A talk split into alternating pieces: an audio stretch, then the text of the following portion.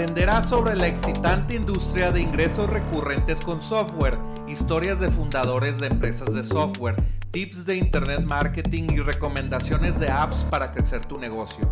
Soy Jorge Díaz y te doy la bienvenida al podcast de Software como Servicio.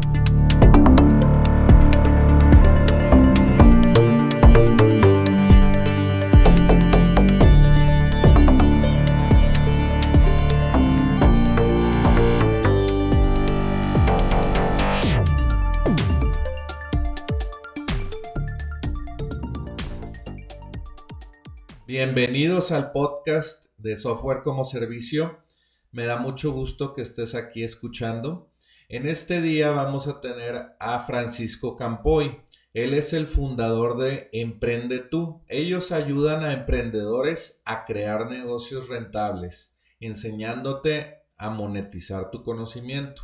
Te preguntarás cómo monetizas tu conocimiento pues ellos te muestran a cómo vender tu propio curso multimedia. Un negocio muy rentable que ya he hecho. ¿Y por qué es muy rentable este negocio eh, de cursos multimedia? Pues porque vendes tu propio curso eh, desde 100 dólares hasta 2000 dólares. En este podcast, Francisco te enseña el poder de las conversaciones poderosas para levantar capital o vender en una plática en vivo. Él es experto speaker y vendedor. Él es una de sus cualidades el vender. Entonces, vamos a platicar. Pues bienvenido Francisco. Eh, pues ya te, como dice la introducción, pues cuéntanos un poquito eh, más de Emprende tú. Eh, ¿Cómo llegaste a este trabajo que tienes ahora? Mi querido George, ¿cómo estás? Muy bien, muy bien. Aquí compartiendo eh, pues el Speak to Sell, eh, todo lo que estuvimos platicando antes de la entrevista. Eh, pues platícanos un poquito más de cómo llegaste en tu historia pues a, hacer esto que haces ahorita. Pues mira, te platico un poco. Fíjate que pues yo soy abogado. Yo desde que estaba chiquito, primero que nada, bueno, saludos a todos los que están escuchándonos. La verdad que me encanta que estás dedicándole un poco de tiempo a tu capacitación. Me fascina la verdad, Jorge, por la invitación, por, por, este tipo de espacios que, yo creo que son muy necesarios como, emprendedores. Pero bueno, te platico rapidísimo. Yo soy abogado, yo estudié Derecho en la Escuela Libre de Derecho. Em, y la verdad es que yo desde muy chiquito, yo me imaginaba o yo veía las películas de los abogados, veía que se paraban a hablar y que a través de hablar pues ganaban los casos. Entonces cuando he decidido ser abogado es a partir de haber visto una película eh, y me acuerdo mucho que terminando de ver la película, mi papá llega y me dice, güey, tú deberías ser abogado, te iría muy bien con eso. Y entonces a mí se me quedó clavado, pues que los abogados hablaban en pos de las personas, de una causa, y con eso hacían un bien al mundo. Entonces, a la, Libre Derecho, que es la escuela en la que estudié, es una escuela, pues digamos, aquí en México de las más conocidas, este, yo me meto y empiezo, pues, pues obviamente a, a, estudiar, me empiezo a ir bien en la escuela, consigo un par de trabajos de litigio, pero el día que estuve litigando dije, puta, esto no es para mí, cara. O sea, la verdad es que darme cuenta que estaba yo enfrente de tribunales, pues no, no, no era para mí. Además, no tenía nada que ver con hablar. Y entonces un día voy a un seminario, en el seminario de un cuate que se dedicaba al multinivel, hablan de liderazgo y tal, y dije, yo quiero ser conferencista, quiero hacer lo que ellos hacen, ¿no? Quiero estar parando en el escenario. Mi, mi primera, pues digamos, experiencia, bueno, segunda experiencia, tercera experiencia en realidad, en ventas y empiezo a entender cómo, cómo funciona el mundo de hablar para influir, hablar para tomar acción. Porque mucha gente tiene un, tenemos, yo tenía un concepto muy errado de lo que era la persuasión. Para mí la persuasión se, hacía, se me hacía poco ética, ¿no? Era como, ay, güey, o sea, persuadir pues es malo, ¿no? Este, la gente tiene que tomar sus decisiones de forma muy racional, muy medidas en este mundo de, las ventas, de la influencia, me di cuenta que ser una persona que influyes con la intención de acción se llama persuasión. Entonces, cuando tú vas con tu familia y estás sentado y dices, güey, tengo ganas de ir a ver el Joker, ¿no? Y alguien te dice, no, no como el Joker, a mí me choca ver películas de ese tipo. Y dices, no, y platicando con él, esa persona por su propia voluntad dice, oye, pues no está mal ir a ver el Joker, órale, vamos, ¿no? Sin un proceso de convencimiento, sin un proceso natural, donde, uy, va, me late, me, me llamaste, me moviste la emoción, quiero ir a ver el Joker, ¿no? En ese momento entonces lo que tienes es un proceso de persuasión, un proceso, de, un proceso ético de llevar a personas a que tomen acciones que les convienen a ambas partes. Eso es la persuasión. Y entonces, para mí empieza una carrera de querer convertirme en lo mejor que yo pudiera de las personas. Y primero empecé en pues, ventas one-to-one, haciendo pues, mis labores como muchos que a lo mejor están aquí escuchándote, ¿no? Este, a lo mejor para poder atraer alguna inversión, pues te sientes en un uno a uno, empiezas a ver cómo las, o a lo mejor para poder entrar un, en caso de tu audiencia, ¿no? A un corporativo a que la compren y la metan con sus usuarios, pues tienes que entrar con un proceso one-to-one. Pero con el tiempo me fui volviendo más experto, no solamente en el one-to-one, sino más bien en cómo se hace desde un escenario.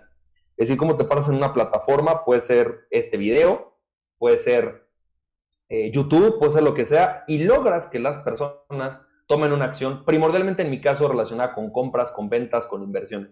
Entonces, prácticamente muchos años haciéndolo, ¿no? Primero con videos, pero en los últimos tres años me he especializado y trabajado, he estado más de 250 presentaciones de ventas ante escenarios, vendiendo primordialmente capacitación, primordialmente intangibles, dado pues a muchas personas, también a mis entrenamientos, justamente eso, a que de repente por ejemplo, gente que quiere levantar capital por una aplicación, pues pueda pararse a dar una, una plática que levante capital.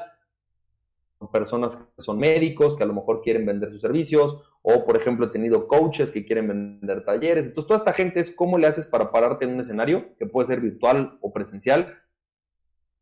Esos speak to sell esencialmente es eso, la habilidad de, de hablar para vender es esa. Es hablar para lograr la influencia y la acción en otras personas. Ok, ok. Ahorita vamos a hablar más de ese tema de levantamiento de capital que a, todos nos em, eh, interesa en esta industria de software, ¿verdad? Es, algo innato de, las startups. No, pues quiero, eh, no sé, manejarla con mis propios ingresos que vaya teniendo o levantar capital inversionistas, eh, venture capital, ¿verdad? Capital de riesgo. Entonces, pues cuéntanos un poco eh, de Emprende tú y qué negocio tienes, eh, qué del negocio que tienes y que maximizas con Internet Marketing, ¿verdad? Mira, te, platico un poco. Para nosotros, de, esa experiencia de Internet Marketing es muy interesante. Ha sido una locura. Yo soy como un poco el mercadólogo digital, antimercadotecnia digital. en muchas cosas y voy a explicar por qué. Yo, yo arranqué mi primer, mi primera empresa que fue, vamos a llamarle medianamente exitosa, yo tenía 25 años y empiezo vendiendo fajas y suplementos alimenticios a través de internet. Le empecé así como tubs con una computadora en casa de mamá. Y eso fue en 2010. Para 2013 me compran la empresa y con lo que me compran yo me voy y vendo voy y, compro un par de inversiones inmobiliarias y a esa edad, yo a los 28 años, digamos que me jubilé, digo yo, ¿no? ¿Por qué digo que me jubilé? Pues porque puedo mantener a mi familia sin necesidad de trabajar. Y entonces a raíz de ahí para mí vienen muchas cosas raras, si quieres, ¿no? Este, algunos temas como, como, como diferentes, de querer empezar a dar consultoría, de querer empezar a hacer mis pininos como conferencista. Y me empiezo a dar cuenta que hay una dificultad enorme para todos los que vendemos intangibles, para venderlos empiezo a, a aprender cómo yo vendía, cómo puedo vender consultoría, cómo puedo vender un coaching. Que sostenga mi mes a mes, que me deje para invertir, etcétera. Y volviéndome, sigue, sigo pues obviamente a muchos de los grandes que seguramente tú conoces como un Frank Kern, ¿no? Como un Gary Vaynerchuk, como muchos, muchas personas, ¿no? Como un Ivan Pagan, ¿no? Muchos que son, los que conocen pues de esto, pues son, son expertos en el tema. Entonces, eh, en aquel momento, yo, para tener la tranquilidad me asocio como más bien como partner, ¿no? No, no con sociedad real, en una agencia donde yo generaba leads, yo el de encargado del departamento de leads, y paralelamente empiezo Emprende tú. Emprende tú empiezo vendiendo entrenamientos para emprendedores y me empiezo a topar importante de la gente que me llegaba eran profesionales independientes, coaches, consultores, con esto, y que traían un problema de ventas. Y entonces me empiezan a decir, es que yo lo que quiero de ti es que me enseñes a vender porque me gusta cómo vendes. Empiezo eh, a dar estos entrenamientos primero en línea, pero me empiezo a dar cuenta que cuando tú estás en el proceso de dar consultoría, no sé eh, si has tenido esta experiencia, necesitas empezar a generar tanto tus ingresos cómo empezar a, eh, a, generar una reputación que te permita hacer, y experiencia también, como, como mejor en tu área. Y entonces, coaching one-to-one, -one, o sea, lo logro vender a través de Internet, pero empiezo a vender más one-to-one -one y me empiezo a dar cuenta que al principio, por lo menos para mí, no era rentable realmente cursos o membresías en línea eh, con relación a la cantidad de inversión de dinero que tenía que hacer, pero lo que lo hacía rentable era que de ahí de repente me salían coachings y esos coachings, esas mentorías lo hacían rentable. Decía, wow, está increíble. Entonces ahí para mí surge este, oye, ¿por qué no empiezo a hacer cosas presenciales? Y entonces empiezo a irme a la parte presencial y entonces lo que hago es apalancarme de internet para poder traer clientes, ¿no?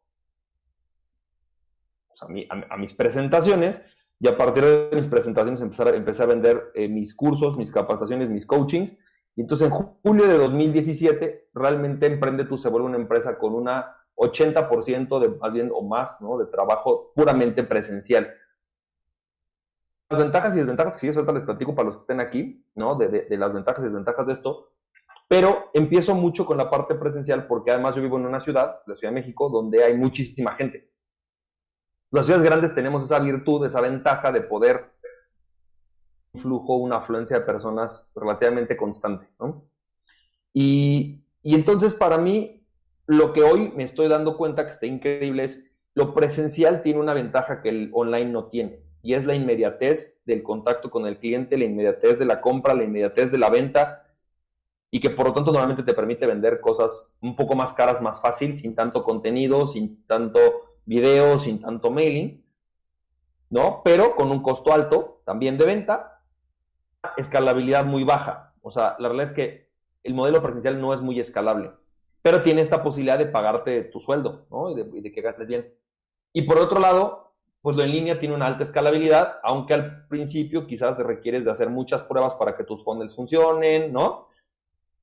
Pues para hacerlo rentable. Entonces, yo hoy creo que algo que casi nadie te dice de esto es que en la virtualización de los negocios, creo que hoy tenemos que entrar, por lo menos estamos en el área de más, más consultiva, en un blending, ¿no? O sea, tener un buen porcentaje de servicios que estén, pero y que te permitan hacer riesgo o tomar el riesgo de de repente hacer un curso en línea, de de repente mandar una aplicación, de mandar a hacer lo que quieras, pero que eso te esté rentabilizando, ¿no? Y que entonces eso ya se vuelve escalable y que yo creo que al final la tirada en el mundo y para Emprende tu vez va a ser más, pues mucho más la virtualización de la empresa, la virtualización de todas las empresas, con menos aspectos presenciales, pero al final el presencial no deja de tener mucho, o sea, más bien, empieza, tiene, tiene mucha fuerza en la, en la generación de comunidad, en la generación de lealtad con el cliente.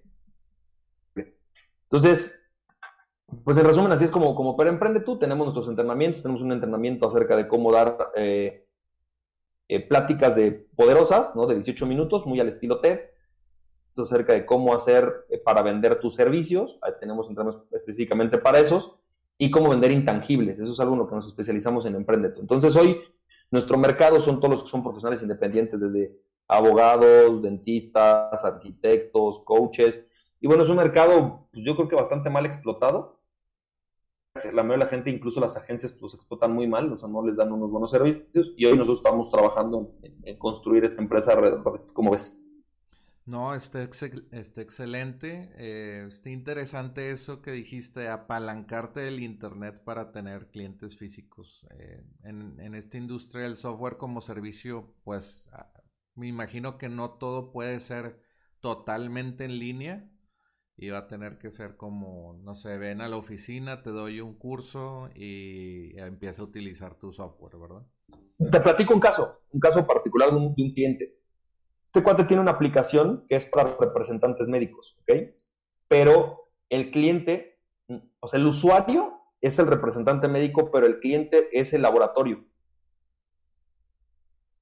Cuando él llegó y me decía, es que yo quiero estrategias digitales de marketing digital para atraer laboratorios. Digo, brother, son 5 laboratorios, bueno, 20 laboratorios, no sé cuántos son. No los vas a captar en internet. O sea, sí puedes hacer social selling, y el social selling es una de las estrategias de promoción eh, del business to business. Business a corporativos, a empresas grandes, a irte por lo presencial. Y entonces ahí fue cuando como programador fue como, güey, pero me choca hablar con la gente, ¿no? Yo, yo no quiero estar vendiendo. Bueno, sí te entiendo, entiendo que no, pero entonces tienes que cambiar tu modelo de negocios, porque si tu modelo de negocios depende de que tome la decisión un corporativo, va a tomar porque, porque sí, ¿no? O sea, va a tener que ver, va que una negociación con ellos. En México yo, yo creo que hay bastantes este, oportunidades de esto porque hay mucho desarrollo de software que sí va directamente al usuario, ¿no? Que es business to customer. Mucho desarrollo de software y mucho desarrollo de servicios que son business to business to customer. O sea, tú tienes que atraer al negocio que va a llevar al que va a llegar al cliente final. ¿no? O que son business to business to business, como por ejemplo Alibaba, este, Alibaba, ¿no? Alibaba es business to business to business. Yo quiero llegar a Alibaba y hacer negocios con Alibaba, pues tengo que ir en lo presencial, en el one-to-one, ir con el DRH, ir con el de sesión con ellos. Entonces, sí creo que eso es bien interesante. Creo que sí, definitivamente la oportunidad del presencial no está para el business to customer, porque la línea te va a dar muchísimo más. Pero en el business to business to business o business to business to customer, sí definitivamente vas a tener mucho más, mucha influencia de lo que pueda suceder con el presencial. Ok, ok. Oye, pues vamos a cambiar un poquito de... de, qué opinas? Pues mira, eh, bueno, voy a contar otra, eh, otra experiencia que estaba... Era, era un, software de, de traqueo de rutas para, no sé, para tienditas que venden no sé, shampoos para, para limpiar carros, para darle shine al, carro. Y ese software lo hicieron para su operación. Pero a la hora de querer venderlo para otras, no sé, tiendas que necesitaban traqueo de rutas, pues era muy difícil como que la parte automatizada de que, oye, llega aquí, págame una mensualidad y aprende por tu cuenta y enséñale a tus vendedores o a tus motociclistas el software. Pues eh, está muy difícil. De hecho, le, comentamos al dueño que pues era mejor eh, pues que tuvieran una parte física de venta, ¿verdad? Entonces, eh, en muchos de esos, de esos negocios está, hay que adaptar el modelo de negocio como dijiste, para que sea más fácil, que sea menos fricción la compra, ¿verdad? Muchos softwares como del que vamos a hablar ahorita, de los que utilizas en tu negocio, pues son fáciles de comprar, ¿no? Porque tú eres alguien que le, puede mover a la computadora, no le, da miedo, ya está experimentado como muchos de, de los que escuchan. Entonces, la pregunta es, ¿qué software como servicio utilizas tú en tu negocio para correrlo bien y, sacar ganancias de, lo que haces? ¿Nosotros? Sí. Tenemos varios, mira, tenemos desde ManyChat, ¿no? Que seguramente lo conoces, un servicio de autorrespuesta. Tenemos Mail Relay, ¿no? Que es nuestro sistema de... Eh, tenemos CRMs, o sea, tenemos muchos servicios que nosotros utilizamos, desde servicios como ClickFunnels, que es de los más famosos, ¿no? Hoy día en cuanto a software as a service, ¿no? Eh, y me parece que son algo increíble, la verdad es que es una maravilla, para mí me, me parece, repito, yo lo compro como customer, ¿no? O sea, eh, sin embargo, por ejemplo, déjame te platico. O sea, al final de cuentas no somos una pyme y como pymes es muy fácil que te traten como customer, sobre todo cuando eres millennial. O sea, sí es fácil que yo llegue, vea un, anuncio, me meta, tal, porque el mercado es muy grande. Pero hay ciertos softwares o ciertas empresas que no van a comprarte vía customer, te van a comprar vía una estrategia business to business. Y creo que ahí es donde tienes que empezar a trabajar. O sea, nosotros de hecho estamos en un cambio de modelo, estamos en, justamente en un pivoteo en estos meses, porque por ejemplo nos dimos cuenta que uno de nuestros modelos, aunque estaba diseñado para el business to customer, en realidad en donde es rentable en el business to business. Entonces, nos llega mucho business, o sea, mucho business, muchas pymes o personas que trabajan en corporativos que consumen el producto que queremos o que tenemos y que es más rentable venderles upsells de consultorías y de otras cosas. A nuestras pláticas, estamos en un proceso de cambio de, de modelo, o sea, literalmente de modelo de esa línea de negocios. Y otra que al revés, nos damos cuenta que nos va a ser mucho más rentable si lo hacemos muy en línea con poco trabajo presencial y que ahorita temporalmente, quizás seis meses, un año, va a ser soporte con lo presencial, pero generar en paralelo toda la línea digital, porque realmente es donde es escalable. Entonces, pues creo que a un, a un, a un SaaS le pasa lo mismo. O sea, de repente te vas a encontrar mercado real yo tengo amigos, ¿no? Que, por ejemplo, tienen sus propios chatbots. Y están adaptados para tener, para equipos grandes, para gestiones muy grandes. Le digo, sí, está buenísimo. Y son SaaS, ¿no? O sea, digo, son, son por ejemplo, chat, chatbots automatizados de 250 dólares mensuales por usuario, ¿no? O 50, 100. Digo, sí, pero ManyChat cuesta 10, güey. Sí, nada más que tu software está perfectamente diseñado para que lo tenga eh, una agencia tipo Travelocity. Entonces, pues vénselo a Travelocity, pero Travelocity no te va a llegar en línea. Mi, mi, visión, a lo mejor por ahí yo, por ahí yo estoy mal, ¿no? Digo, nunca se puede equivocar, pero, pero si yo te no, no, es que no es que lo que yo diga sea ley, pero, pero sí. Ok, ok.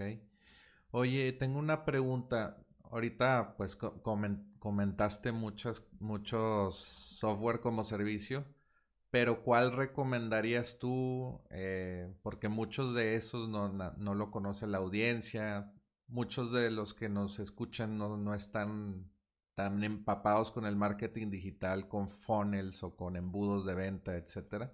Ok, ok. Entonces, ¿qué, qué tool eh, recomendarías tú? ¿O cuál te gusta? No, algún tool que tengas en mente y digas, esta está perrona, esta es, la mejor que en mi Te voy a decir la, que menos, la que menos pensarías. Okay. Es una que se llama Leeds Bridge. Ah, sí. Yo sé que los técnicos me van a decir, no, pues para eso tengo Zapier, ¿no? A ver, Leeds Bridge, ¿qué hace? Leeds Bridge es una herramienta que permite que Facebook cuando yo capturo datos de Facebook, me los manda a cualquier CRM o cualquier software que yo decida. Por ejemplo, eh, tenemos una, un acumulado de leads muy grande y no todos son gente que van a comprar, entonces no todos se meten a CRM, pero se meten a diferentes plataformas, de repente se meten a un autorrespondedor, se meten a un CRM y se meten a una campaña, a un, a un Excel esta herramienta me permite que cuando alguien se suscribe a mi, mi campaña en Facebook, se envían los datos a todas las personas, ¿no? Pero, se empapa para todo el mundo. Explícales un poco de Facebook, cómo los obtienes. Eh. Ah, ok, ok. O sea, me voy a lo básico. Sí. Échale, a ver. Imagínate esto, güey. No sé, vamos a pensar. Yo, es que yo no, no conozco mucho a tu audiencia, pero vamos a pensar. Imagínate que yo soy dueño, ahí te va. Imagínate que yo tengo un software que es para peluquerías y que me va a ayudar a que monitoreen sus inventarios. ¿Va? Estoy inventando. Entonces, necesito captar. Entonces, ¿qué hago? Voy a Facebook, hago una segmentación muy específica y atraigo a dueños de peluquerías, por ejemplo, una plática o a un webinar. Sí. O a un ebook. El tema es que nosotros hacemos pláticas. Entonces imagínate que tú agarras este software, lo digo, agarras, agarras Facebook, haces tus anuncios, pero Facebook, digamos que te captura los datos y te baja un Excelito. Pero pues tú lo que quieres es poder automatizar algunas cosas o tener una mejor gestión del lead, ¿no? De la persona. A ese prospecto darle una mejor gestión, una llamada por teléfono, mandarle una serie de WhatsApps, lo que tú necesites. Entonces digamos que lo que hace Leads Bridge es ser un puenteo, literalmente es un bridge, un puente, entre Facebook, cuando capta los datos, herramientas que tú necesites para darle gestión a ese prospecto. Puede ser un, archivo de Excel, puede ser, no sé, este, un CRM, puede ser lo que tú quieras.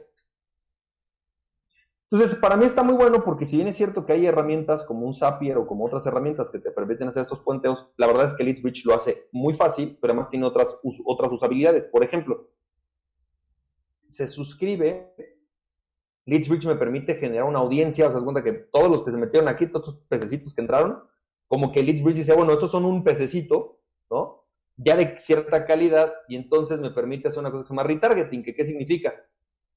Que es que si yo quiero hacer audiencias específicas para la gente que se suscribió a uno de mis anuncios y quiero seguirle mandando mensajes, lo puedo hacer muy fácil a través de Leadsbridge. O sea, Leadsbridge me permite y tiene ciertas herramientas que hacen más fácil, porque a veces, por ejemplo, para que yo pueda hacer una conversión, para que yo pueda hacerte retargeting, tienes que mandarlos a un sitio web.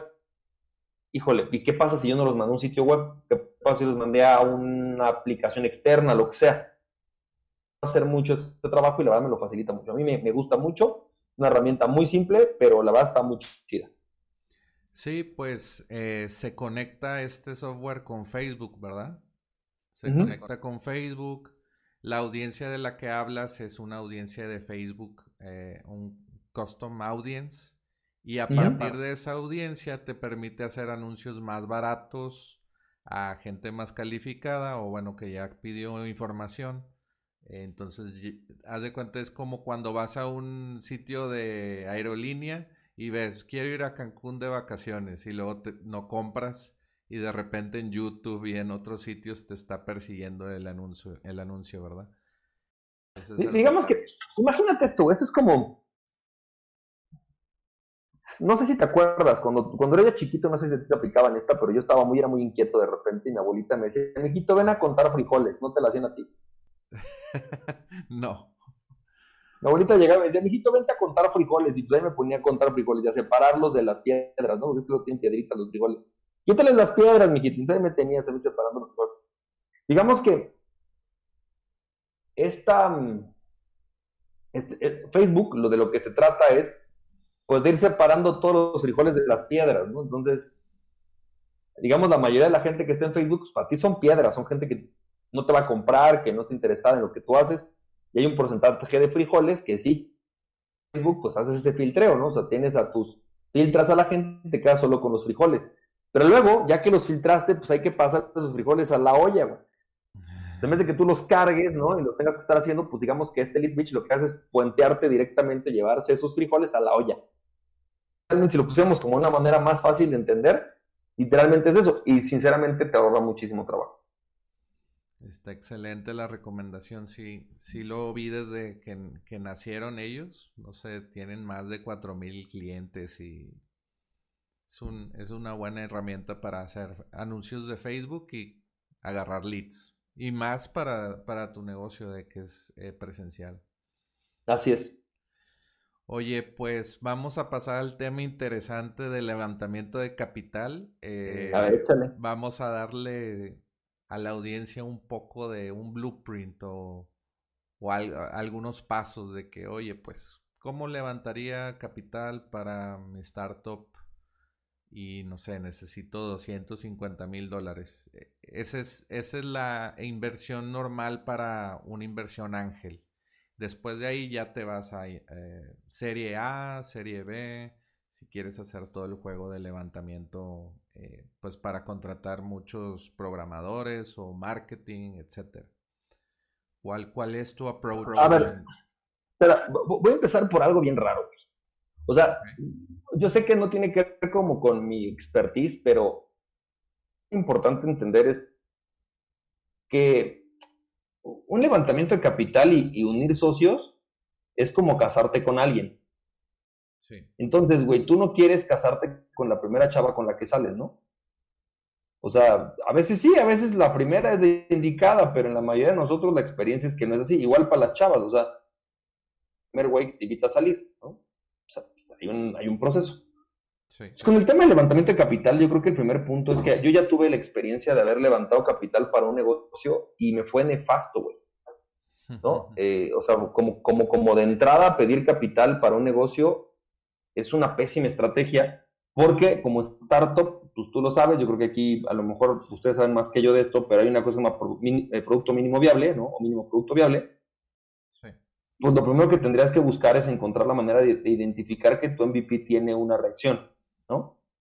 Entonces mucha gente, por ejemplo, que hace aplicaciones, lo primero que hace es una landing. O sea, te dice, güey, voy a hacer una landing, para, o una página de captura para ver si la gente se interesa si quieren el tema, ¿no? O sea, si, cuando yo les ponga, eh, descarga tu manual para pasar tu examen de la prepa, pues saber si la gente lo descarga, güey, porque por ahí nadie le interesa, o es muy caro y entonces pues, ni para qué me ponga a desarrollar esa aplicación. O al revés, a la gente lo que le importa no es el examen de la prepa, sino los usuarios que estén estudiando. Ah, pues yo entendí que mi aplicación pues, tiene que estar más orientada a la generación de la comunidad que a lo mejor a la generación de descargas de manuales de, no, estoy inventando. Entonces, entonces, yo creo que lo primero antes de irte a levantar capital, la neta, sí es tener claro que, pues, haz lo mejor que puedas con un MVP.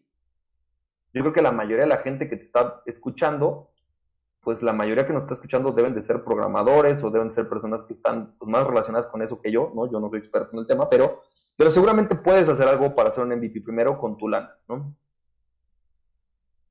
Una vez escuchaba a alguien decir que el problema y la razón por la que él no invertía en empresas que tuvieran menos de dos años es porque muchos lo que están buscando es levantar capital para pagarse su sueldo. Entonces dice, güey, quieren seguridad para, para pagarse su sueldo, quieren poder resolver el tema del sueldo, pero no tienen nada de valor. Entonces, primero tienen que demostrarme que tienen valor para que yo le. Entonces, lo primero es, antes de irte a levantar capital, pues valida la idea. Ahora vamos a pensar que ya, ya validaste la idea. Creo que el siguiente paso es empezar a ver si tú puedes levantar capital con tu inner circle. O sea, con la gente que está cercana a ti, tu mamá, tu tía, tu abuelita, tu prima. Y la verdad es que incluso yo te diría si puedes hacer bootstrapping. ¿Qué es bootstrapping? Es autofinanciarte, ¿no? Yo así he hecho mi empresa hasta este año me estoy abriendo la posibilidad de traer inversionistas porque la verdad sí ya me di cuenta, o sea, ya propio dinero no me va a dar para la velocidad y para poder hacer testeos que necesito hacer. Y entonces ya estoy en momento, después de tres años, de decir, ¿sabes que Ya con mi propio capital y el propio capital de la empresa que ha ido generándose, o sea, ya, ya, ya llegó. Ya llegó ese punto en el que necesito que alguien le entre, ¿no? Sí, sí. Porque si no, pues no va a llegar a donde quiero y necesito velocidad. Entonces, o pues con esto mejor, o sea, más, más tranquilidad y más, más certeza de para dónde voy, ¿no? Entonces, eh, yo creo que sí es importante que valides y que te eches lo más que puedas con bootstrapping, o sea, con, con, autofinanciamiento tuyo, con autofinanciamiento de lo que puedas. Muchos, muchos, muchos, muchas empresas de, de, de este tipo, un soft, un servicio, o sea, por ejemplo, un ClickFunnels, él te dice, no, yo lo que pasa es que pude, levantar mi, empresa sin capital. Para que no, los que no hayan visto, hay un cuate que se llama Russell Bronson, que es el creador de, Rick, de ClickFunnels. Sí, pero este vato tenía incapacitación y tenía una base gigante, ¿no? De gente. o sea, él empezó realmente... como de dos millones de personas su base de datos, ¿no? De email marketing. Pues, güey, y además dos millones de personas que le han comprado algo. Exactamente. Y la mayoría de lo que le han comprado eran cursos o servicios o coaching, o sea, el guate traía un, capital. Y entonces el día que saca su software, pues sí, no necesita capital porque pues es un, agregó un producto a su línea y al revés ahora le dio la vuelta. Ahora el producto principal es el, el SaaS y toda la parte de consultoría pues es lo secundario, ¿no? Es como, como los upsells. Y para contar un poco de ClickFunnels, pues, pues muchos... es, es un creador de sitios web, pero enfocado a venta de, productos. Eh, a lo que se le llama un embudo de venta. Un embudo de venta es, vamos a decir, una página, una landing page donde te dan el email gratis a cambio de un audio, un ebook o un video, ¿verdad? Básicamente eso. Después de eso, pues sigue otro proceso de venta donde vendes por video, eh, vendes con un free trial en un software o con un suplemento alimenticio, vamos a decir.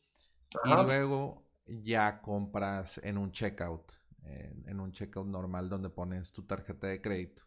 Después de eso, el funnel, este ClickFunnels, te puede crear una página de, de upsell, ¿verdad? Donde con un solo clic puedes comprar un producto adicional eh, al que ya te vendieron. Y pues eso es lo que hace ClickFunnels y no sé, creo que genera 100 millones de dólares al año, una, una cosa de loco, ¿verdad? Pero, fíjate qué fuerte. Él arrancó esa empresa sin capital porque él ya traía una base de datos, ya había venido durante mucho tiempo coaching, había vendido muchos servicios. De repente saca su software, empieza a hacer un hit, empieza a generar ingresos recurrentes. Y entonces, si de repente dice, no, güey, o sea, el negocio, o sea, lo que me sostiene es la, el SaaS. Creo que algo, yo no recuerdo, pero creo que como que el 60% de esos, de esos 100 millones son de coachings, de cursos, o sea, no es del SaaS. La base para mantener al cliente recurrente, que eso también a veces es muy importante. O sea, al final como emprendedor tenemos que entender que el negocio es el dinero, güey. El negocio, y el negocio está en clientes, en tener clientes. Entonces muchas veces nos, obsesionamos. En mi caso, yo me obsesioné con, con dar capacitación. Eso es muy buen intro, pero que el negocio real, pues de repente está en la consultoría, en softwares, en servicios y digo, bueno, pues yo quiero hacerlo rentable, ¿no? O sea, no, no me interesa que sea el, capricho de Campoy, Quiero que haya dinero, ¿no? Exactamente. ¿Dónde hay dinero? Y creo que el de ClickFunnels lo entendió muy bien. O sea, creo que hoy como el 40% de sus ingresos sí son del SaaS, pero todo lo demás son de coachings, eventos, un montón de otras cosas que él vende. Ok. Bueno, quiero hacer doble clic en la conversación de, de, que ahorita tocaste el tema. ¿Qué prefieres? Eh, ¿Un negocio financiado por ti o un negocio donde te invierten inversionistas? ¿Y por qué prefieres eso? Yo prefiero un negocio financiado por mis clientes. Ok, ok. o sea, es lo, más.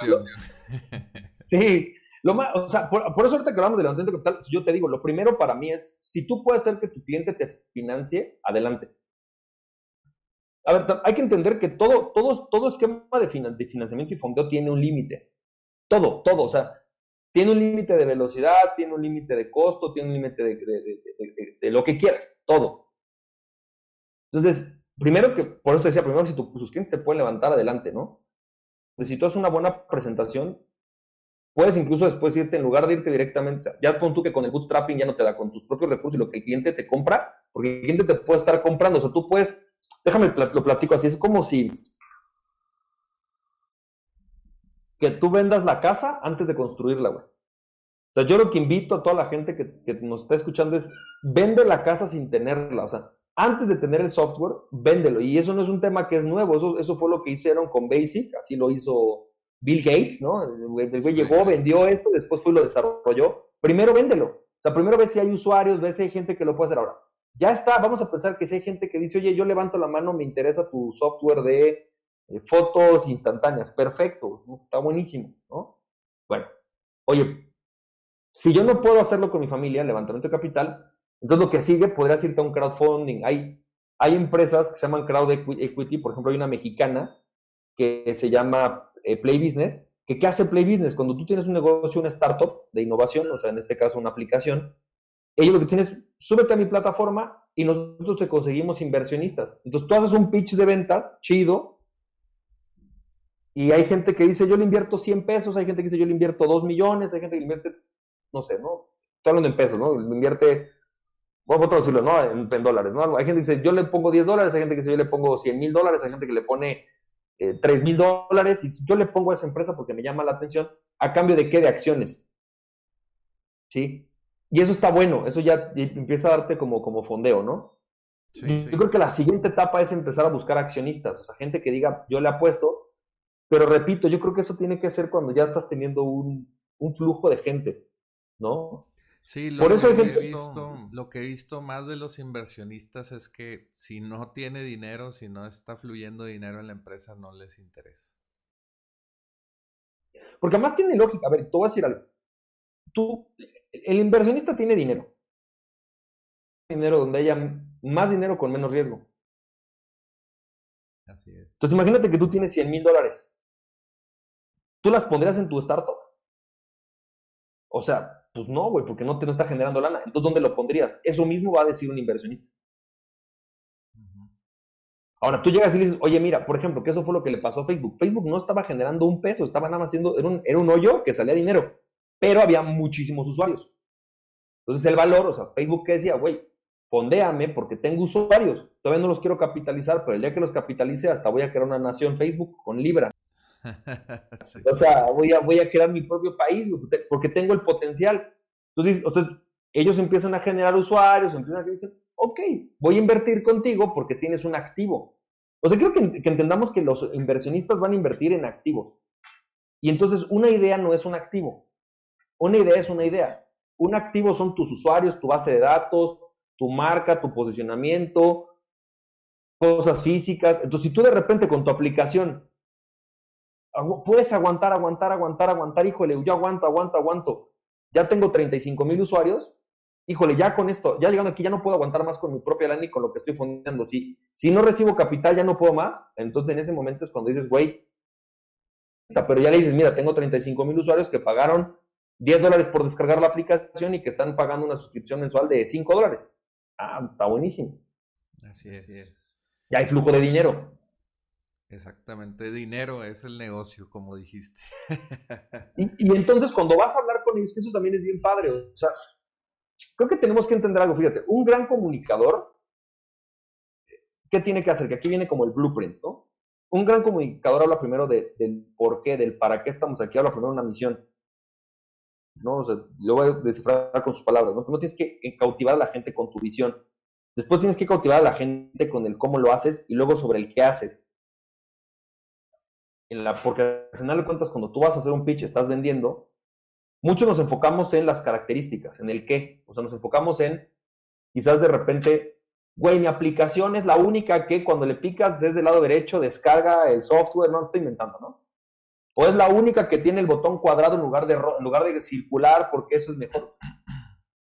Parte técnica. Pero primero tenemos que entender es por qué y sobre todo para qué está alguien haciendo esto. Entonces, si tú llegas y dices, a ver, nuestra aplicación está aquí porque queremos hacer, y ahí viene un, beneficio, ¿no? Porque queremos hacer que todos los representantes médicos puedan cobrar su comisión o está aquí porque queremos hacer que los laboratorios puedan eh, tener un contacto directo con los médicos. Ay, güey. No, pues está buenísimo. Ya, wow, me encanta. Yo como laboratorio te la compro. Eso es lo primero de una, una presentación, o sea, el decir por qué, o sea, ¿para qué estamos aquí? Pues nosotros lo vamos a hacer a través de innovación, a través de un buen servicio al cliente, a través de qué. Y en este por qué y para qué, que es el primer, el primer punto, cuando tú estás enfrente de una persona es, tienes que apelar a su por qué egoísta hay gente que está aquí porque quiere experimentar en la tecnología y dice, güey, yo quiero, estoy buscando una aplicación o invertir en algo que suene nuevo, raro. hay gente que está aquí porque está en este mundo de, invertirte. Es tu papá, güey, es tu hermano, es tu primo y te quieren apoyar y ven que eres luchón y dicen, güey, confío en tu lucha, ¿no? O sea, ahí puedes apelar al por qué. Hay otros, lo que son inversionistas profesionales, pues están aquí porque quieren lana. Y quieren lana a lo mejor a veces cambiando al mundo, pero quieren lana. O sea, si nada más cambias el mundo y no hay lana, te van a decir esto no es para mí. No, pues. Sí, ¿qué ibas a decir? Eso, O sea, entonces yo creo que el blueprint para diseñar una presentación que levante capital es decirle a la gente por qué y para qué Primero, nosotros en contribución para el mundo. O sea, mi empresa quiere contribuir a esto al mundo. Dos, ¿por qué para qué? Para el inversionista. Abiertamente que somos una empresa que puede generar un rendimiento del 35% de tu inversión en los próximos dos años, bla, ¿no? Estoy inventando. Y te puede llevar a tener a duplicar lo que nos diste. Si nos das 100 mil dólares, estoy seguro que podemos llegar a 200 mil en menos de... Entonces ya, ya es atractivo. Y ahora sí, ¿cómo vas a llegar a ello? O sea, ¿Cómo me garantizas tú? ¿Qué, vas a hacer? ¿Cuál es tu diferenciador? Que esto es bien importante. ¿Cuál es tu diferenciación en el mercado con el cual tú consideras que puedes llegar a lograrlo? Exactamente. Porque al final de cuentas tienes que responder, o sea, ¿cómo le vamos? ¿Qué estamos haciendo para esto? Yo recomiendo algún, ¿puedo recomendar, ¿puedo recomendar un par de libros? Claro que sí. Primer libro que voy a recomendarte, uno que se llama Steal the Show, es de un cuate que se llama Michael Port, presentador. Y la verdad el tipo habla muy bien acerca de cómo hacer contenidos y cómo vender a través de tus presentaciones, ¿no? Y luego tenemos, por ejemplo, un que se llama Play to Win estratégica. Y ese de Play to Win es muy bueno porque te habla de siete preguntas que tienes que hacerte en una planeación estratégica. Y la gente que me está escuchando me va a decir, güey, ya ni qué chingados la planeación estratégica, ¿para qué quiero?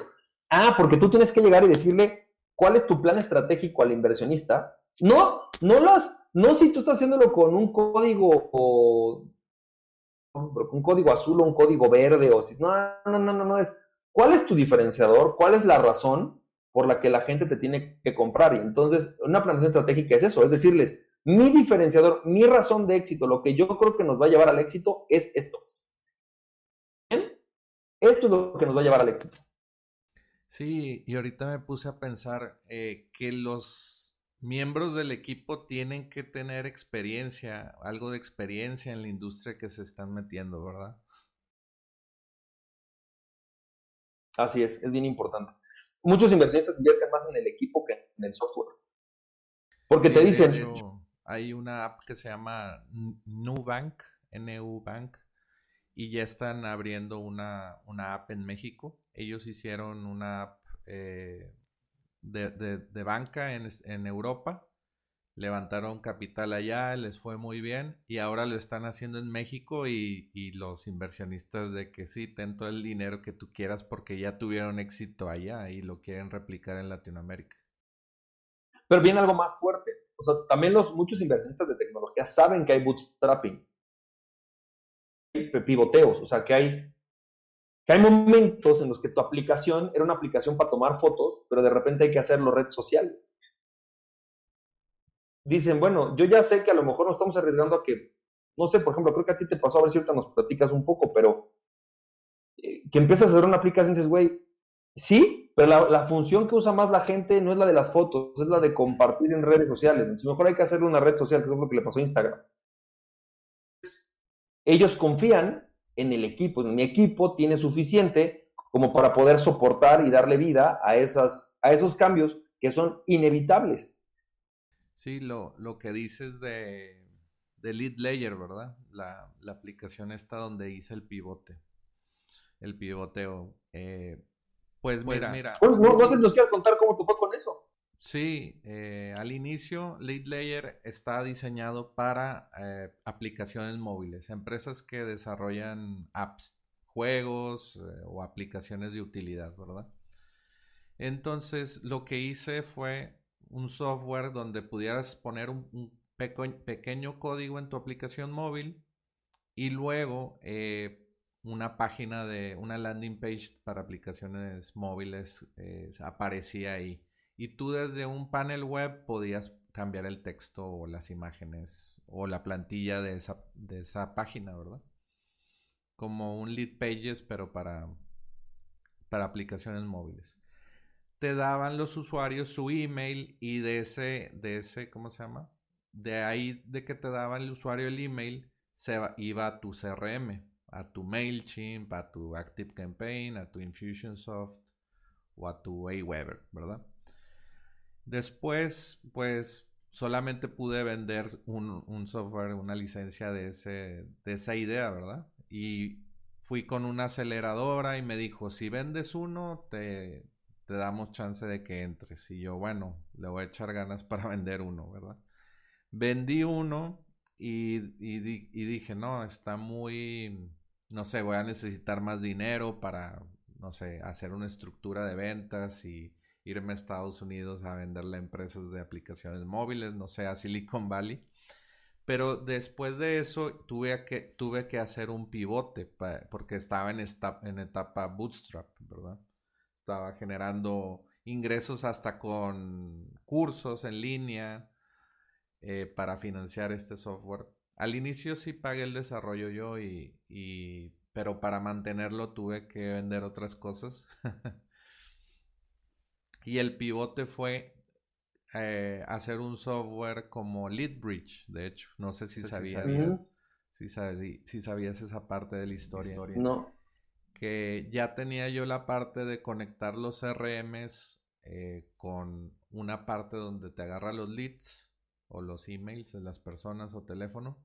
Después mis programadores conectaron con Facebook para que los anuncios de lead ads, eh, cuando te dieran su información, eh, Facebook te daba el Excel, el, el spreadsheet, y Lead Layer lo que hacía era agarrar los, los los teléfonos, los, email, los emails, los nombres de los usuarios y te lo ponía en tu Active Campaign.